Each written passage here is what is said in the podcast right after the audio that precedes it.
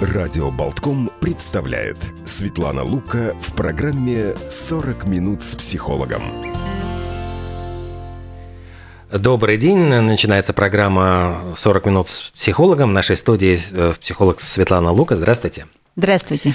Как обычно, мы говорим об отношениях э, взрослых и детей. Это вот, наверное, одна из самых таких сложных тем, которые просто блистают своими гранями и каждый раз подбрасывают все новые и новые проблемы. И кажется, что каждое новое поколение наступает на те же самые грабли. Сначала мы протестуем как подростки, там, дети против, э, как нам кажется, того, что нас ограничивают в свободе взрослые, а затем вдруг э, становимся по другую сторону баррикад и уже своим детям начинаем давать какие-то ограничения. Вот насколько этот контроль, поскольку в самом деле те родители, которые волнуются, беспокоятся о своих детях, насколько мы, контролируя детей, не переходим ли мы какие-то грани и не получается ли так, что этим контролем мы эм, задеваем чувства ребенка, ограничиваем его личную свободу, может быть, не даем ему развиваться. Вот как соблюсти эти все вот эти тонкости, баланс? Слушайте, но на самом деле контроль ну, понятно, что он нужен, да, мы же не можем просто так детей совсем отпустить, потому что сейчас уже общество достигло таких высот, что контроль – это штука необходимая стала, потому что есть школа, которую дети не любят, потому что это надо, да, там есть еще какие-то вещи, есть всякие вредности и опасности вовне, начиная с наркотиков, да, и заканчивая просто самыми обычными драками. И я периодически вижу в Латвии объявления о том, что дети пропадают и так далее. То есть, ну, этого никто не отменял, поэтому мы волнуемся справедливо, да, контролировать претендуем. И другой вопрос, что иногда мы действительно переходим те границы, когда контроль уже перестает быть разумным, да, и уже появляется контроль ради контроля. И на самом деле страдают от этого не только наши дети, но и мы сами, потому что вместо того, чтобы жить свою жизнь, э, мы очень много энергии, времени и сил тратим вот на этот контроль. Э, дети протестуют, как вы правильно сказали, и мы были подростками, и мы протестовали, и они протестуют. Э, мы не удовлетворены, мы постоянно разочарованы. Это приводит к дополнительным конфликтам, ну и дальше вот по цепочке, да, то есть э, сеть негативных событий, она очень выматывает. И вот здесь очень важно понимать, что действительно с нами происходит, насколько мы адекватны в том, что мы делаем в своих действиях, э, ну и, в общем, насколько это полезно или вредно – для всей семьи. Есть такой распространенный миф о том, что в прошлом контроль был более мягким, и вообще вот могли отпустить ребенка гулять с утра до позднего вечера, и никто за ним не присматривал. Вечером вернулся весь изгвазданный, там, может быть, там с какими-то там побитыми коленками, голодный, и родителям было абсолютно все равно, там, чем, чем он занимается с утра до, до самого позднего вечера. Ну, во-первых, я думаю, что все-таки было не совсем все равно. А во-вторых, ну как, вопрос культуры же никто не отменял. Да, тогда, а, как считалось, тогда я так понимаю, что мы с вами все-таки говорим про какое-то советское время, когда вот мы с вами выросли, да. А, тогда какое было отношение? Школа, права, школа занимается воспитанием, да, родители работают – и после школы дети должны отдыхать. И поэтому мы действительно очень много времени проводили во дворе, даже если у нас было много дополнительных занятий, все равно на это оставалось время. Это была часть культуры вообще выращивания детей. Сейчас культура немножечко другая. Сейчас культура немножечко другая. Сейчас дети – это некоторый пластилин, из которого мы пытаемся вылепить успешных, умных, э, образованных людей. И наши действия по отношению к детям, собственно, это вот следствие, наверное, вот этих целей, но эти цели диктует культура. Так что у детей меньше времени, они меньше времени проводят на улице. Мало того, я очень часто слышу мнение, ну, на этой улице ничему хорошему не научат. Mm-hmm. Да? Олег, вот вспомните, как, как много мы ну. с вами хорошего на улице на, на самом деле усвоили, то, что помогало и помогает жить по сей день. А, И это говорим мы, кто вырос во дворе. Вот так меняется внешняя культура. И, соответственно, для того, чтобы удерживать ребенка вот в рамках вот этих вот выполнения того, что нужно, конечно, требуется больше усилий со стороны родителей, ну, потому что рассчитывать, что ребенок сам себя будет держать в такой узде, ну, никак не приходится. Ну вот это ведь вопрос ответственности, то есть чтобы ребенок, например, вернулся домой э, в определенное время, чтобы он э, сначала сделал уроки, а уже потом занимался какими-то своими э, развлечениями. Ну и много там еще что можно перечислить, что сейчас вроде бы мы должны все время без конца контролировать, то есть благодаря, может быть, мобильной связи можно в любой момент позвонить, спросить, ты сделал уроки, а ты вот ты еще гуляешь во дворе, немедленно возвращайся, я же тебе говорил там, что ты можешь гулять только до двух часов, а уже на там полтретьего. А вот это вот э, нужно ли, ну то есть насколько мы ограничиваем эту вот ответственность ребенка, которого действительно вот он, он, может быть, должен понимать сам, что ему доверили, и он должен оправдать это доверие. Ну, смотрите, для меня здесь э, достаточно просто э, моделька разыгрывается, потому что как только мы на себя берем какую-то ответственность, ребенок ее с себя снимает. Да? И если мы за ним все время следим, благо сейчас методов слежения миллион, начиная вообще с каких-нибудь скрытых камер или открытых, которые родители ставят в детской комнате, которые направлены на стол, чтобы понимать, чем ребенок занимается, ну, это, видимо, уже какой-то крайний вариант. То есть этим скорее заканчивая, да, и начиная с того, что родители все время звонят, а как, а что ты, а где ты, а потом какое количество вот этой вот рекламы, а поставьте такое приложение, чтобы всегда видеть, а где угу. ваш ребенок. То есть дети все время вот под этим вот под колпаком. Да, ведь там и... даже можно отслеживать, да, перемещение ребенка по да, его да, мобильному телефону. Да? И мобильник становится, может быть, для ребенка тоже какой-то, ну не то чтобы обузой, но вот э, он понимает, что через него его, его родители могут отследить, пошла ли там, э, там девочка к подружке, или, может быть, она куда-то пошла в другое место и так далее. Да, да. А, ну и, соответственно, если мы все используем эти следилки, начиная с постоянных смс, заканчивая камерами и приложениями на мобильном телефоне, то всю ответственность за то, что делает ребенок, мы берем на себя. Да? А, цели для ребенка тоже ставим, выходит дело мы. А у ребенка появляются новые цели. Как, об, об, э, как обмануть систему, mm. как обмануть родителя, как обойти этот контроль. А, он решает свои задачи, которые вообще не совпадают с нашими. Соответственно, вопрос. Не лучше ли ребенку поставить его задачи, связанные с преодолением себя, с учебой, с достижением каких-то целей? А, я прям предполагаю, что сейчас сразу же э, мне скажут, ну, дамочка, откуда же дети сами себе будут ставить такие цели? Сейчас другое поколение – Нифига не другое.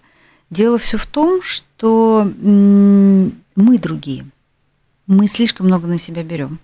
Мы слишком сильно волнуемся. Мы превратили воспитание детей в какую-то просто цель своей жизни и единственное мерило нашей успешности, вообще общечеловеческой. Ну, то, то есть это не только показывает тебя как родителя, да, но насколько ты вообще правильно или не зря прожил свою жизнь. Да? То есть мы вознесли вот э, э, воспитание до каких-то совершенно небывалых высот и сами оказались в этой ловушке. И поэтому судорожно пытаемся подстраховаться и выстелить э, не то, что соломку подстелить детям, да, а просто лепестками рост выстелить их дорожку к успеху. Но понятно, что дорожка ведет частенько в другую сторону. Говоря про этот успех, например, ну, многие говорят о том, что социальные сети, они заставляют человека чувствовать себя вот неуверенно, когда он видит э, роскошную, может быть, даже преувеличенно роскошную жизнь, которую ведут его там э, коллеги. Э, вот в области воспитания, то есть когда мама видит постоянно, что вот ее ну, знакомые подруги или там кто-то еще хвастают успехами детей. Вот мой вот в этом возрасте уже сделал это, там добился этого, выучил там японский и китайский язык, а уже там получил под дзюдо там какой-нибудь черный пояс, э, там, не знаю, по, по, модели, ну, то есть какие-то вот снял фильм, который на, в Каннах по, по, получил премию, и а ты чувствуешь себя каким-то оплеванным. Почему вот, значит, я плохой родитель, я не сумел воспитать такого гениального, талантливого э, талант, э, сына или дочку? Ну, смотрите, дети, я вообще считаю, что они живые и имеют право на то, чтобы жить свою жизнь. Когда мы, как родители, все время э, присваиваем себе их успехи, считая это почему-то нашими успехами, точно так же присваивая себе их неудачи и чувствуя себя провальным, мы, конечно, вообще оказываемся в другом пространстве. Да? То есть, если с этой точки зрения рассуждать, вообще в этой логике жить, то да, действительно, дети это средство достижения нами каких-то успехов. Но это сумасшедший дом. Ну, вы же понимаете, да, потому что эти дети, они просто, они превращаются в объекты. Э, это уже не люди, да, то есть это средство а, показать себя миру. Но, ну, но это абсурд. И очень многие оказываются в этой ловушке. Да, вот эти вот все инстаграмные истории, показать, какие детки красивые, какая я счастливая мама, и как там все замечательно. Слушайте, ну нужно же понимать, что это красивая декорация. Ну придите в эту семью. Посмотрите на этих блогеров в реальной жизни. Просто у меня вот есть клиенты-блогеры – Э, как они относятся к собственной работе, и где они сами, и где то, что они показывают. Я в данном случае не про то, что это совсем не совпадают картинки, а про то, насколько им тяжело вести вот эту двойную жизнь, потому что есть своя реальная, наполненная, как у любого из нас, своими проблемами, угу. своими историями, неудачами, да, выгоранием – а есть вот вся та мишура, которую нужно показывать э, в социальных сетях. Но тому, кто следит за своим кумиром, ну, неплохо бы понимать, что все-таки это кино, да, все-таки это картинка, которую нам показывают. Она очень часто прекрасна, и хочется этому следовать, но не надо пытаться это повторить. Ну вот ребенок, который, может быть, действительно начинает испытывать чувство протеста из-за того, что родители пытаются контролировать каждый его шаг, пытаются залезть ему в голову, понять, вот, э, что он делает, с кем он дружит, э, хороший ли это мальчик, вот, с которым можно дружить или нет. Вот этот гиперконтроль, он э, насколько может ну, повредить ребенку и наоборот вот создать у него какие-то протестные настроения. Вы мне запрещаете водиться, пойду дружить с самыми худшими вообще э, хулиганами на улице. Слушайте, Олег, знаете, я вам скажу, что протестное отношение – это еще хорошая реакция. Mm. Она здоровая, она направлена на то, чтобы защитить себя от чрезмерного влияния со стороны взрослых или системы, неважно, потому что дети протестуют на школу так же успешно, как и на родителей. А, но бывает же и хуже все, когда ребенок понимает, что протестовать бесполезно, когда он понимает, что он все равно не победит, и он в этом случае просто уходит в апатию. И таких детей, которые ничего не хотят, не замотивированы, не активны, их очень много – и доставать ребенка вот из этой ситуации, да, из пассивности, несопоставимо сложнее, чем из протеста. Да? То есть протест это, это ребенок еще чего-то хочет. У него есть цели. И стоит вопрос исключительно, как вот э, эту энергию направить в правильное русло. Но когда энергии уже нет, э, это превращается в совершенно другую работу. Поэтому протест для любого родителя, конечно, это сигнал, да, что что-то не так. Хотя подростки все равно всегда протестуют. Вот как я всегда говорю, это способ, в принципе, научиться себя защищать. И поэтому, каким бы вы ни были золотым родителем, как бы вы тонко не вели себя с ребенком, протест будет. И это хорошо. Вопрос, как всегда, соотношение э, чего сколько в нашей жизни и протеста в том числе. То есть не всегда нужно идти навстречу, не всегда нужно уступать, безусловно, да, но и не всегда нужно побеждать как родителю, потому что это вот есть риск, что мы приведем ребенка к апатии. Что делать, если случилось, ну вот, вот это худшее, у ребенка наступает апатия и нежелание вообще что-либо делать, чем-либо заниматься? Ну, вы знаете, э, первое – прекратить войну, потому что очень часто, как мы реагируем на подобное? Мы начинаем агрессировать и говорить, ну почему вот все вот такие, а ты другой? Ну почему кто-то учится, а ты, а ты сидишь дома? Почему кто-то дружит, а ты не дружишь? Сходи уже к кому-нибудь на день рождения, а он уже не хочет, и нет у него силы, вот он сидит с телефоном в руках, да, и просто тупо листает там какой-нибудь ТикТок или что-то еще, походу еще и в эту цифровую зависимость падает. Э, в этом случае нужно перестать его шпынять. Вот вообще сделать себя меньше в его жизни. Это очень страшно. Потому что ты видишь, что ребенок, э, ну, просто он уходит, да, в том смысле, что он социально совершенно вот э, неактивный. И это действительно страшно для родителя – и поэтому мы все время пытаемся сделать... А, и дальше мы идем по заколдованному кругу, да, мы делаем свое присутствие в его жизни больше и больше. И чем больше нас, тем апатичнее он. И вот эта вот да. зависимость, она существует. Поэтому очень тяжелый шаг, очень тяжелый, да, это сделать шаг назад и оставить ребенка в покое. Дать ему возможность восстановиться и начать хоть чего-то хотеть. Поверьте, дефицит и пустота они начинают формировать какие-то потребности внутри ребенка. Но если он уже в апатии, то это будет происходить медленно. Да, иногда нужно уже даже сходить, может быть, к врачу и посмотреть, а не в депрессии или ребенок, что, кстати, очень часто mm. бывает. Иногда нужно обратиться к помощи профессионала, который просто даст поддержку. Если мы уже как родители провалились вот в этот вот момент, когда ребенок стал апатичным, да, ну, как-то не так мы давали поддержку, хотя понятно, что хотели как лучше, как обычно. Вот, то, может быть, э, ну, нужен какой-то специалист, да, и, или подростковые группы очень помогают на самом деле, которые вот, ну, просто поддержат ребенка в том, чтобы он начал чего-то хотеть. Нужна ли какая-то вот цель, мечта, что вот можно ли это поставить, вот каким-то образом сформулировать за ребенка, или он должен сам это выбрать?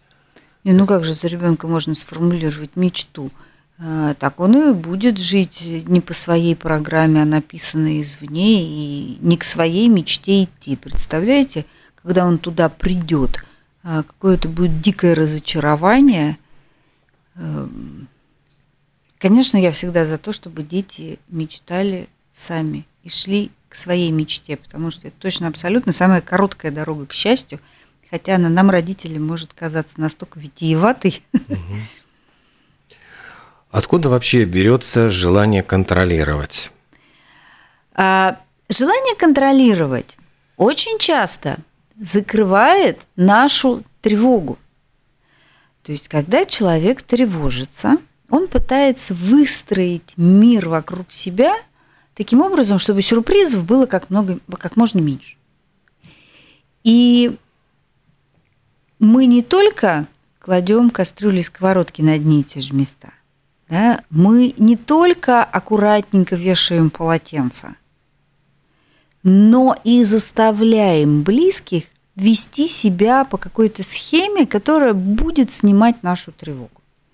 Например, позвони мне за вечер семь раз. Ты пошел на день рождения, вот за три часа, что тебя не будет, семь раз мне позвони, а то я буду волноваться.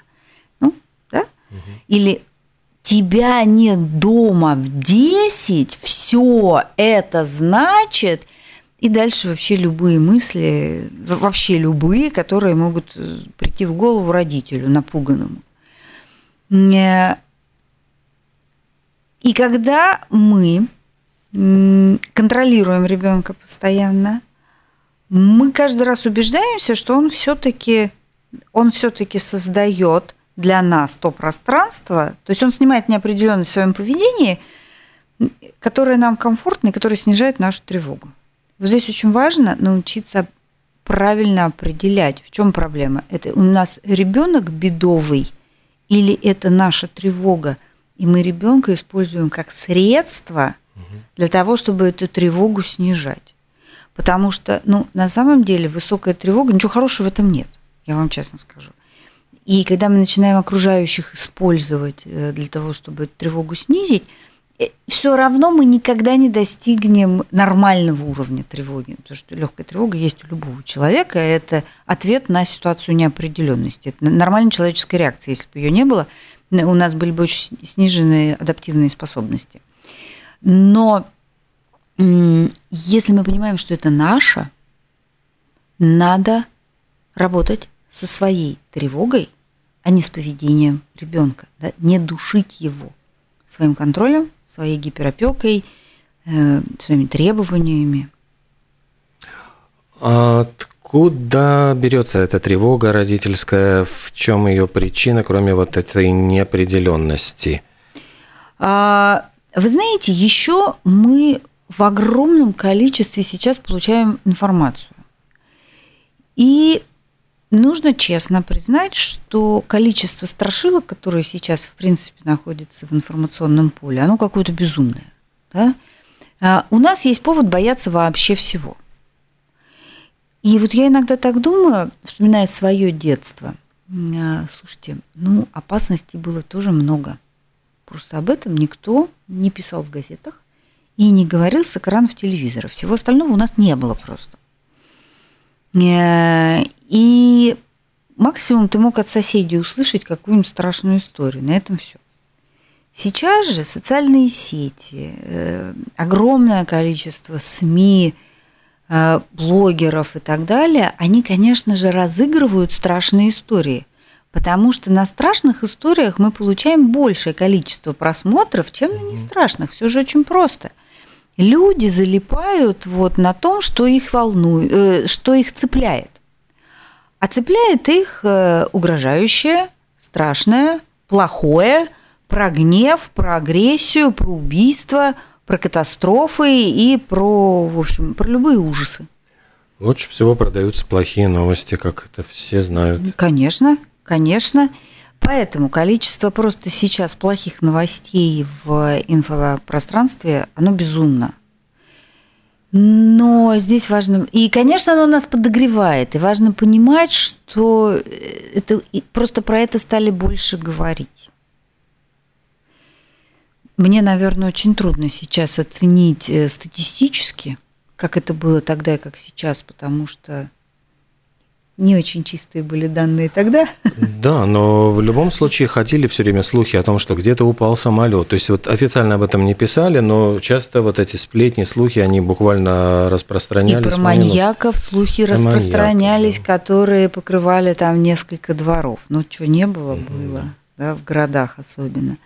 Да много чего было. А, поэтому, но это поднимает нашу тревогу. И, естественно, вот эта вот тема, что наши дети – это объекты для разных вот асоциальных элементов за пределами дома, и, кстати, в интернете в том числе, почему так родители гаджетов боятся, mm. да? А, это все а, как раз результат вот этой вот нашей истории про то, что плохие новости продаются лучше. Поэтому мы переели этой информации. И она, конечно, работает. Давайте себе отдавать в этом отчет. Давайте перестанем охотиться за плохими новостями. Просто нужно эту охоту прекратить совершенно вот волевым действием. Лучше переключиться на ребенка, на то, что он видит, э, как он чувствует, э, что он планирует в своей жизни, как он относится к тем событиям, которые происходят вокруг него. Давайте получать новости непосредственно от ребенка, с его оценками, с его эмоциями. И давайте знать, чем живет именно он, наш конкретный ребенок, а не какие-то там другие дети из э, информационного пространства. Еще один фактор, наверное, который вызывает чувство тревоги, это огромное количество событий, которые нас окружают, на которые мы не можем повлиять. То есть мы видим, не знаю, там инфляция, рост цен, какие-то события в мире тревожные, И это вот как лавина, которая там вот мы видим, что несется с гор, мы понимаем и видим эту угрозу, а повлиять на мы не можем встать на пути, там каким-то образом загородить ее. Да, на самом деле угрожающая внешняя ситуация, она тоже повышает тревогу, да, потому что мы не уверены в завтрашнем дне. Мы не можем построить план. Потому что если бы у нас был четкий план, и мы бы на каждом этапе понимали, а, где мы находимся, да, и как идти дальше, было бы все прекрасно. Но сейчас такое время, когда очень трудно планировать даже на полгода вперед. А, а что уж там говорить про какие-то долгосрочные истории. И это тоже добавляет тревоги, безусловно. Но что мы делаем? Мы счастливо в этой тревоге растворяемся опять. Мы ходим и причитаем о том, как все плохо, куда катится мир. Это фраза, которая вообще я ее слышу уже отовсюду. А, и мы вместе с этим миром куда-то катимся. Так мы так и улетим с вами, дорогие товарищи, все вместе с этим миром, не пойми куда, если мы так и будем катиться. Давайте все-таки выберем, на что мы можем влиять и на что мы не можем влиять. Потому что, когда мы тревожимся, мы перестаем действовать адекватной ситуации. Да? Наши действия очень часто бывают совершенно непредсказуемыми, дурацкими, извините за такое слово, и приводящими ну, к самым парадоксальным результатам. Поэтому мы можем очень четко выбрать те сферы, на которые мы можем влиять. На что мы можем влиять? В первую очередь на себя.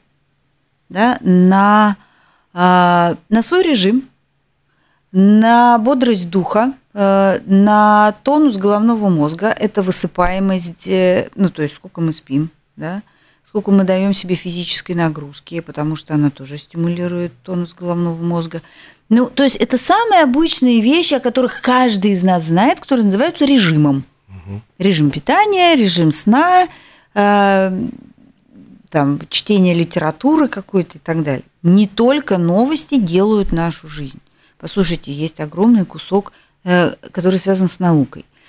Сейчас это все стало доступно, очень много популяризаторов. Есть огромный э, пласт информации, это даже не информация, э, связанная с художественной литературой это вечные ценности, которые во веки вечные поддерживали э, человека в этом мире и продолжают их поддерживать, но почему-то сейчас все меньше людей читают художественную литературу, все больше читают новости.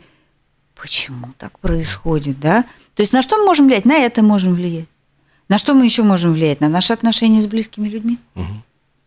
С семьей, с друзьями, а, когда мы можем собираться для того, чтобы вместе посмеяться, получить удовольствие, поужинать вместе, обменяться новостями, связанными с нашими семьями, подарить детям свое время, не отдать его э, новостям там или гаджету, потому что мы тоже, не, то, не только наши дети в гаджетах сидят, мы там же, давайте это признаем, а отдать время нашим детям в живое общение, рассказать о себе, какими мы были в детстве или в их возрасте – послушать, какое у них сейчас детство. Этого очень не хватает детям. Вот поверьте, вот очень не хватает. И дети очень тянутся к нам. Но мы, как нам кажется, о, ребеночек пришел. Сейчас быстренько использую эти три минуты, я в него вложу программу жизни. Мы со своими указивками к ним, они разворачиваются, уходят. Мой ребенок не хочет общаться. Так не хочет.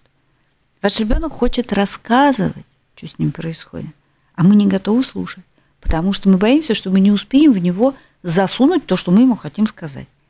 Это, кстати, тоже проявление тревоги. А вдруг я не успею? А что тогда делать в этой ситуации? То есть вот как э, перепрограммировать себя на это общение с ребенком, на правильное общение? Слушайте, когда хочется в него вот засунуть какой-нибудь совет, э, досчитать хотя бы до пяти медленно. Пока вы считаете, ребенок начнет говорить. И не перебивайте его. Послушайте, что он вам скажет. Потому что удивительным образом, э, когда вы начинаете общаться с ребенком, давая ему возможность высказываться первому, не отвечать на ваши вопросы, а начать разговор, вас иногда поражает, насколько он зрелый, насколько он Э, не такой, каким вы его рисуете в своих страхах, насколько ему можно доверять на самом деле, потому что он справится и справляется с теми ситуациями, в которых оказывается. Иногда мы даже не знаем, в каких ситуациях оказываются дети, потому что они, э, они стараются нам многое не рассказывать чтобы мы не начали ругаться, или чтобы мы не расстроились, или чтобы мы опять не начали их жизни учить. Ну, у каждого свое. Но если дать им это пространство, вы очень много интересного узнаете об этих детях. Самое приятное, вы начнете в них узнавать себя и говорить, слушай, ну я вот об этом тебе еще не успел рассказать, а ты уже такой. Можно ли сказать, что присутствует определенная инерция, и когда мы общаемся с ребенком, мы воспринимаем его более маленьким, чем он уже является на самом деле. То есть мы как будто бы на шаг позади, у нас э, вот эта а, а, сложившаяся картинка, она не, не поспевает за его реальным ростом. А, вы знаете, я бы шире, наверное, здесь взяла аспект. Я бы сказала, что не только мы часто детей воспринимаем, что они младше психологически, чем мы их видим, но мы часто искаженно их воспринимаем, потому что образ нашего ребенка очень часто наполнен нашими страхами, да, нашими ожиданиями от него, нашими представлениями о нем. Мы достраиваем этот образ в своей голове, э, и исходя из этой модели, то есть из этого образа, мы с ребенком и общаемся. Ну, честно говоря, в принципе, мы никогда в своей голове не сложим реального ребенка, вот как он себя видит или кем он является для своих друзей. Да? Мы всегда его будем отражать через собственные страхи и через собственные ожидания. Это нормально. Но все-таки очень бы хотелось каждый раз приближаться к ребенку реальному – вот выходя из... То есть этот образ, формируя в своей голове, да, корректируя его постоянно. А что это? Это общение. Это та информация, которую приносит вам ребенок. Это то, как вы с ним разговариваете. Это то, с чем он с вами хочет поделиться. Это то, что этот образ будет каждый раз корректировать и подводить его все ближе и ближе к реальности – и, собственно, это то, что и создает вот эти вот близкие, теплые отношения между детьми и родителями. Как э, вот сделать так, чтобы ребенок меньше сидел в цифровом мире и больше, ну, с одной стороны, вот мы уже говорили о том, что эти цифровые девайсы помогают нам контролировать ребенка, мы видим, э, может быть, его перемещение, следим за камерами, но с другой стороны, а вот если мы хотим живого общения, а ребенок э, больше вот утыкается в эти, в эти камеры. Ну, в смысле, в гаджеты свои. А, слушайте, но, знаете, шаг номер один всегда – это самому выйти из гаджета и показать другой пример. Это раз. Второе. При встрече ребенка, то, что я уже сказала, да, молча досчитывать до 5 или до 10, давая ему пространство для того, чтобы высказаться.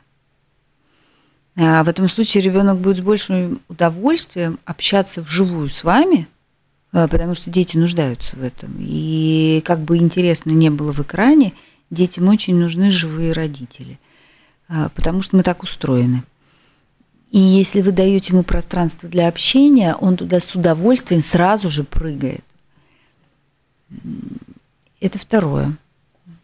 Третье – это, наверное, найти какую-то совместную деятельность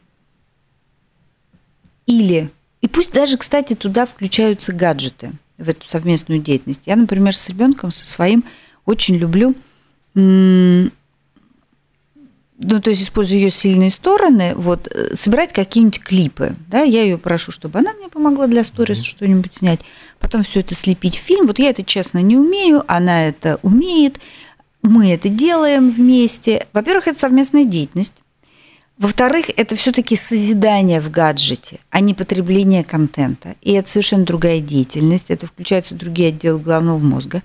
Это то, что мы называем творчеством – это то, что развивает. Ну, ладно, у нее в руке гаджет. Э, гаджет – это та штука, от которой вообще пока деться некуда, и никуда мы не денемся. Они все плотнее и плотнее в нашу жизнь входят, поэтому отбирая гаджет, мы просто вступаем в самую страшную войну с ребенком, в какую только можно вступить, да?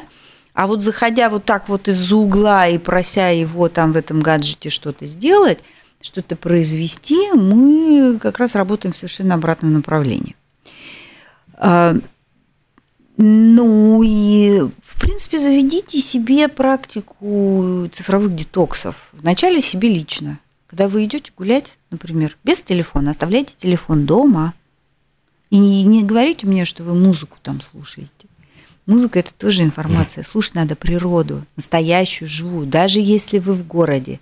И в том месте, где вы идете гулять, куда вы идете гулять, э, это шум машин, там, поездов и так далее. Во-первых, поверьте, городские жители умеют вот этот шум машин не слышать, а слышать шелест листьев. Я, как городской житель, точно знаю, что это возможно. иногда ты вот стоишь вот так в парке, слушаешь листву или птичек и думаешь, какая же тишина в центре города – пока не обратишь внимания на шум машин. Так что, друзья мои, нам это все очень доступно, поэтому детокс, цифровой детокс – это очень важно. И вот это тоже очень простое правило на ночь не играть в телефон и вообще не, не читать новости, все те страшилки, которые вам и спать не дают, и тревогу потом поднимают. Начните с себя. Ребенок будет повторять то же, что делаете вы, поверьте. Дети вообще нас имитируют. Можно с ним потом об этом поговорить. Но только пусть вначале он выскажется, а потом вы скажете. То есть вот эта вот очередность, это лайфхак на самом деле, что пусть вначале он скажет, потом вы, это лайфхак. Это то, что его заставит вас слушать. Э, вот если вернуться к каким-то конкретным жизненным ситуациям, то есть как как тогда, вот мы все время говорим, что контролировать нужно как-то осторожно, э, если ребенок уходит, например, э, в компании погулять, каким образом выстраивать, то есть мы же не можем отпустить его, то есть мы понимаем, что есть масса действительно ситуаций, которые, может быть, ребенок не может правильно оценить, то есть это и взрослые, которые могут э, быть плохими людьми. Это и всякие вредные вещества, которые могут сверстники просто подтолкнуть их попробовать. Вот каким образом все-таки вот осуществлять этот контроль, но делать это деликатно и не навязывая себя? Слушайте, ну просто я бы опять бы шла от общения, да? Ну поделитесь с ребенком своими страхами. Вот ты уходишь, тебя нет, от тебя нет информации. Я очень э, сильно боюсь, что ты встретишься с плохими взрослыми, с наркодилерами, что ты не устоишь и так далее. И внимательно послушайте ответ. Какие аргументы найдет ребенок, чтобы вас успокоить? Очень часто дети настолько резонно рассуждают в этом направлении, что ваша тревога падает, потому что они ваш образ как раз корректируется его в этот момент. Вы понимаете, что он значительно более осознанный. Если вы чувствуете опасность, незрелость в отношении к ситуации, такое тоже бывает, что говорить, э, тогда э, информационная, ну вот, то есть давайте ребенку информацию об этом, о наркотиках, о плохих людях, о том, что мир небезопасен, и он не всемогущ. И как правильно себя вести в любой ситуации, угрожающей вот его безопасности. То есть, если подошел непонятный взрослый ребенок, там, например, чувствует, что что-то не то. Я своей дочке всегда говорю, начинай орать, просто ори. Да, потому что как только ты начинаешь кричать, во-первых, тебя, может быть, кто-нибудь услышит. А во-вторых, это точно так, такое активное действие точно отпугнет человека, который подошел к тебе с плохими намерениями. Угу. Вот. То есть очень простые рецепты. Да, я честно говорю, да, я волнуюсь за тебя, потому что ты еще маленькая, потому что не дай бог. Поэтому вот и теперь у нас так. Я ей говорю, значит так, если что, она говорит, я знаю, я буду кричать. Угу. Все, я спокойна, она знает, что делать. С ней пока еще ни разу ничего не случилось. Вот эти э, от, зоны ответственности, если мы действительно отпуская ребенка, говорим, что вот мы ждем его там в определенное время, и он, например, нарушает этот уговор, ну, понятно, там где-то заигрался, там какая-то хорошая компания, и он забывает предупредить об этом или стесняется в компании звонить родителям, что ты там маменькин сынок, и вот этот может тоже сыграть роль. Что делать, э, как дать ему понять, что он был неправ и ну, что вот надо себя вести по-другому? Рассказать ему, что мы чувствовали, когда он вернулся, как нам было, что мы думали. Не набрасываться на него, а просто рассказать, как нам было страшно – как мы волновались, э, как э, мы там, не знаю, вот что с нами происходило. Вот как есть, так и расскажите. Э, потому что когда мы начинаем кричать, ребенок начинает защищаться. И в следующий раз делает так же, потому что он защищает свои границы. Когда мы начинаем ему навязчиво названивать, в принципе, получается то же самое. Но когда мы делимся, насколько нам было плохо в результате его действий, это совершенно нормальная коммуникация последствий его поведения. И любой вменяемый ребенок начинает его корректировать. Э, таким образом, вот говоря о контроле, что еще, вот подводя итоги, нам показывает, что уже буквально минутка нам осталась. Угу. Что вот если сформулировать вот все вышесказанное, нужно знать родителям о правильном контроле своего ребенка? Который не, не, в общем, его не раздражает. Вы знаете, я бы сформулировала следующим образом. Отношения важнее контроля да, и его успехов. Поэтому для начала мы видим ребенка, мы собираем о нем информацию, о его взглядах, о его суждениях, о том, кто он есть на самом деле. А потом уже начинаем контролировать. Второе. Мы часть контроля отдаем ребенку в зависимости от возраста его способности себя контролировать мы перестаем заставлять его жить по нашей программе, достигать наших целей. Мы даем ему возможность жить свою жизнь, но при этом находясь все время рядом. Потому что если мы от них отворачиваемся, живи как хочешь, да, это другая крайность. Они опять начинают э, творить, что не попадя. Вот, поэтому, находясь рядом, зная, что с ним происходит, но все-таки под нашим зорким наблюдением, давая возможность ему самому двигаться – и важно совершать ошибки. Совершать ошибки. Мы часто контролируем для того, чтобы он, не дай бог, не ошибся. Боже мой, они начинают ошибаться в 20. Это ужасно. Лучше пусть они все свои ошибки сделают до 16. Ну, я, конечно, так очень жестко заявляю, да, но опыт ошибок – это очень важная история. Для этого нужна свобода. 40 минут с психологом и Светлана Лукова в нашей студии. Спасибо большое. До встречи в следующей программе. Спасибо. До свидания.